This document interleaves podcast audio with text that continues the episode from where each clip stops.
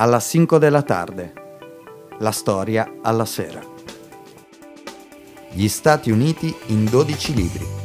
Raccontato da Maurizio Cocco. Buonasera. Ieri abbiamo lasciato i nostri Stati Uniti nel bel mezzo dell'adolescenza, pronti a passare quelli che i nostri americani definirebbero growing pains.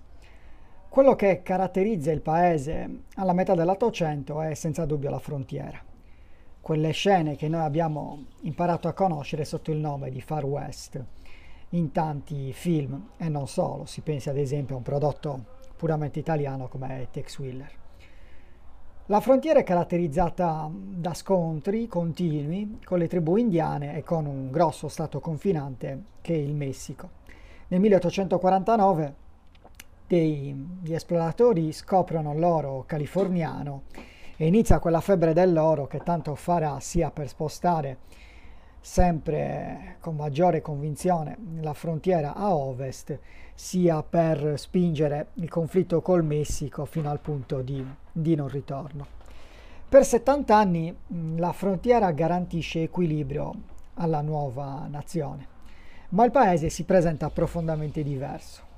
Il nord infatti è industriale, è per questa ragione protezionista, cioè difende le sue nascenti industrie.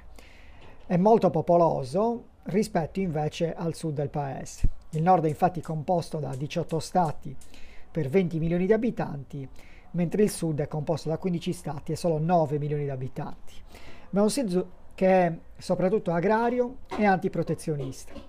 La sua è un'economia di piantagione che per esistere ha bisogno della schiavitù di quei 9 milioni di americani del sud, ben 3 milioni e mezzo sono schiavi.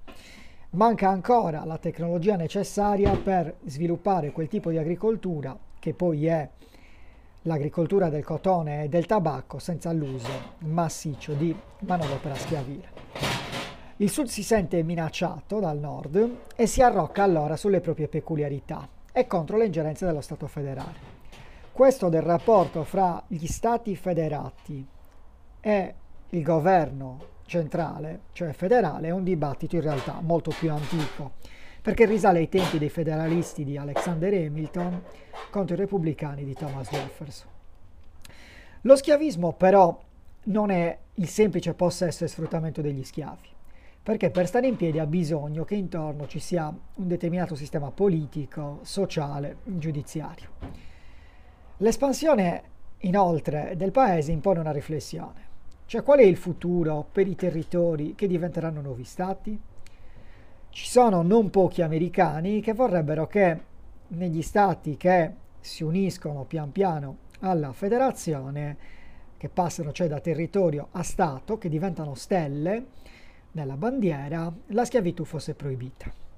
Il momento di rottura però si consuma quando viene candidato alla presidenza per il Partito Repubblicano Abraham Lincoln con uh, un ticket uh, antischiavista.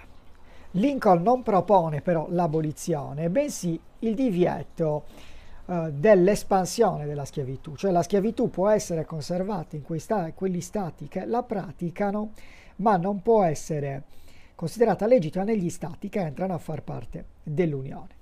In un paese in espansione questo è chiaramente un tema fondamentale.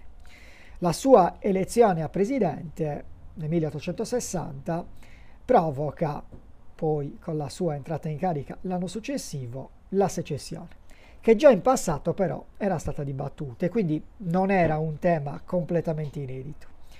Pian piano, nel giro in realtà di poche settimane, sempre più stati abbandonano l'Unione e si riuniscono in una confederazione, che ha la sua capitale prima in Alabama, a Montgomery, e poi in Virginia, a Richmond e sceglie come suo presidente, malgrado lo stesso personaggio coinvolto, che non si sentiva di ricoprire questo ruolo, il senatore del Mississippi Jefferson Davis, che in realtà a lungo aveva combattuto per mantenere il paese unito. La guerra scoppia a questo punto non contro la schiavitù, ma contro la secessione, nell'anno appunto 1861. È la guerra più sanguinosa della storia americana che lascia cadaveri 620.000 persone, come se oggi morissero 6 milioni di americani. 50.000 di questi sono civili.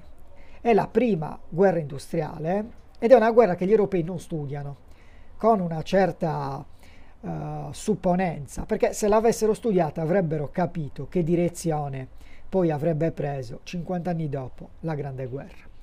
I fucili a canna rigata, le mitragliatrici, l'artiglieria a lungo raggio, la enormità degli eserciti, infatti avevano mostrato come nella guerra moderna la difesa vincesse sull'attacco stravolgendo quello che era stato il caposaldo della strategia napoleonica e poi sarà per molti mesi il caposaldo della strategia praticamente di ogni esercito nella prima guerra mondiale.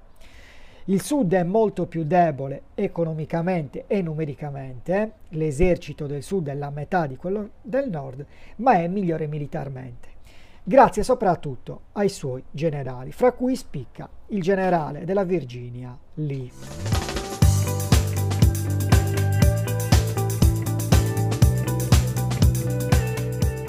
Tanto Jefferson Davis quanto Lincoln sono originali del Kentucky, uno stato schiavista nel quale si svolgono le vicende della capanna dello zio Tom di Harriet Beecher Stowe.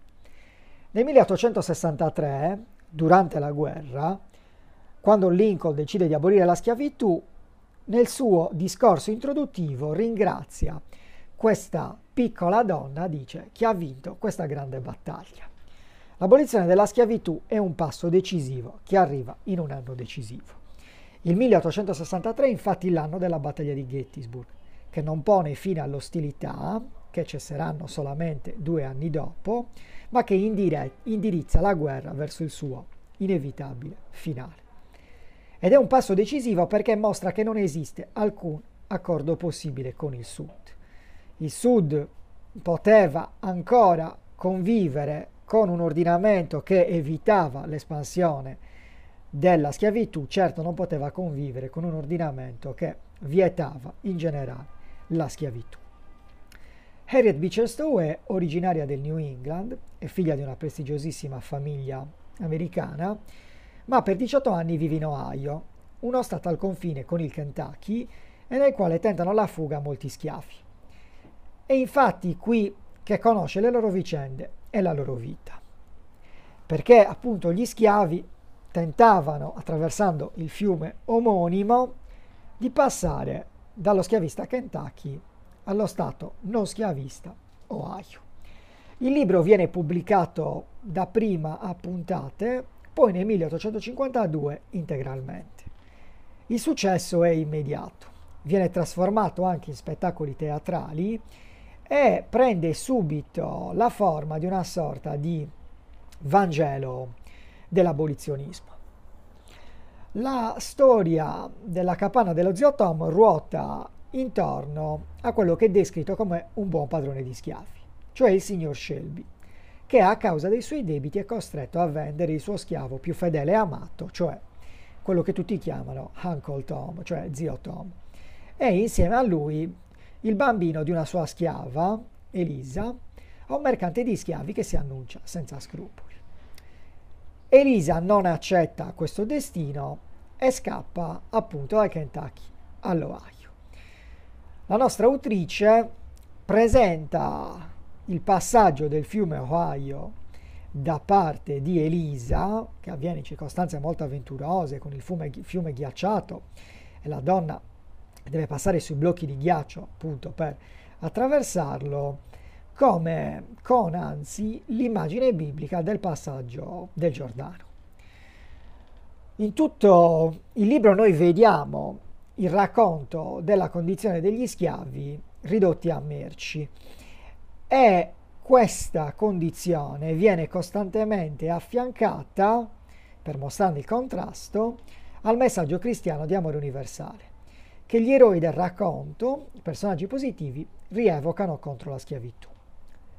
Parallelamente a quella di Elisa corre la vicenda di Tom, dello zio Tom, che invece accetta il suo destino, un uomo molto mite e un uomo molto credente, e viene venduto a un padrone della Louisiana, di origine canadese, che però non lo maltratta. Quando sta per essere emancipato da questo padrone, anche per intercessione di una figlia che molto si era affezionata a Tom, uh, il padrone muore e la moglie vende Tom a un altro padrone, stavolta proprietario di una piantagione, un uomo molto violento uh, e in questa parte del racconto noi vediamo qual è la reale condizione degli schiavi americani nel sud. Gli schiavi sono messi gli uni contro gli altri e questo passaggio del libro, in modo particolare, serve a sottolineare la diversità eh, che c'è fra uh, gli stessi stati schiavisti. Uno stato come il Kentucky, nel quale gli schiavi sono trattati in maniera umana pur rimanendo degli oggetti, non lavorano nei campi, ma molto di più come servitù domestica o attraverso lo strumento del noleggio nelle attività produttive, e il profondo sud, nel quale invece sono costretti al lavoro durissimo nei campi di cotone, sono massacrati costantemente, eh, sono frustati a morte, sono fatti sbranare dai cani. È probabilmente a questa parte del racconto di Harriet Beecher Stowe che si riferisce Lincoln quando nel 1863 la ringrazia per aver contribuito all'abolizione della schiavitù. In una società infatti che conosce già la fotografia ma non ne fa un uso così esteso, il romanzo La capanna dello zio Tom svolge un po' il ruolo del reporter che va a fotografare le immagini del fronte di guerra che le persone a casa ignorano. Potremmo forse fare un parallelo con la celeberrima fotografia della bambina nuda che scappa dalla distruzione in Vietnam. La Stowe presenta ai suoi lettori del nord quella che è la situazione dei neri americani nel sud schiavista. Dobbiamo anche sottolineare come per tutto il romanzo è profondo il senso religioso tanto dell'autrice quanto dello stesso Tom, uomo di eh, inossidabile fede cristiana che non teme la morte proprio perché sa che la sua anima è immortale. Harriet Beecher Stowe cioè si rivolge a quel senso religioso di tutti gli americani per mostrare a loro come la schiavitù sia quanto di più lontano possa esistere, possa coesistere con il loro universo valoriale. La guerra comunque dopo il 1863 continua per altri due anni e coinvolge l'intera società sia attraverso lo strumento della leva, per appunto reclutare eh, i soldati, sia attraverso il drenaggio di risorse allo scopo della guerra stessa. Per entrambi gli schieramenti questa è una battaglia di esistenza. Per il nord è la battaglia da cui dipende l'esistenza dell'Unione e per il sud è la battaglia per cui esiste o deve cercare di sopravvivere il sud così come si è costituito. Per alcuni tratti della guerra la Confederazione sembra capace di vincere e parallelamente alla battaglia militare porta avanti una battaglia diplomatica per essere riconosciuta dall'Inghilterra. Come però abbiamo già anticipato, la battaglia di Gettysburg è il punto di non ritorno.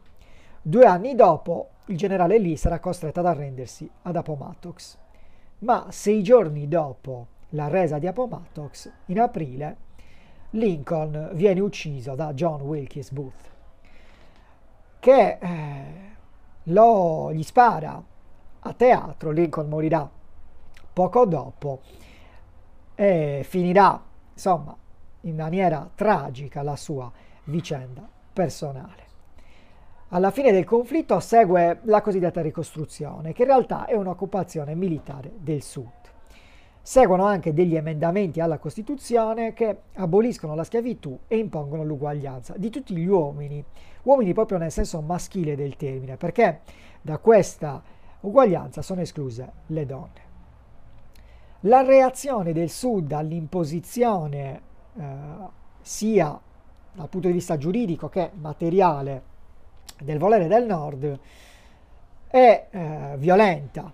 C'è una violenza come dire, spontanea, che vede ad esempio il sorgere del Ku Klux Klan, di cui è promotore anche un genio militare uh, del sud come Nathan Bedford Forrest, e dall'altra una violenza istituzionale, perché queste, questa imposizione giuridica dell'uguaglianza, questa abolizione della schiavitù, viene aggirata attraverso la segregazione. L'esempio più significativo è quella della poll tax, cioè per poter votare in molti stati del sud bisognava pagare una tassa, tassa che certo i neri non si potevano permettere e venivano così di fatto, per quanto non lo fossero di diritto, esclusi dalla possibilità di contribuire alla vita politica del paese. Questa posizione non resterà sempre identica, si evolverà in quel separati ma uguali, cioè eh, la fondazione giuridica della segregazione eh, negli Stati Uniti, che sparirà solo a metà Novecento e che ovviamente sarà semplicemente un separati, uguali, bianchi e neri, in molti stati lo saranno solamente di nome. D'altra parte però la guerra finisce per cementare l'unità e l'identità nazionale e a omogeneizzare il paese attraverso consuetudini e rituali. E solo in seguito alla distruttiva guerra civile che negli Stati Uniti prende forma quella religione civile che ancora oggi caratterizza in maniera significativa la vita politica e culturale di questo paese. Comincia da qui il consolidamento economico che spingerà gli Stati Uniti verso la loro ascesa al rango di prima potenza mondiale. Di questa maturità del paese parleremo domani alla 5 della tarde su Io Non Radio.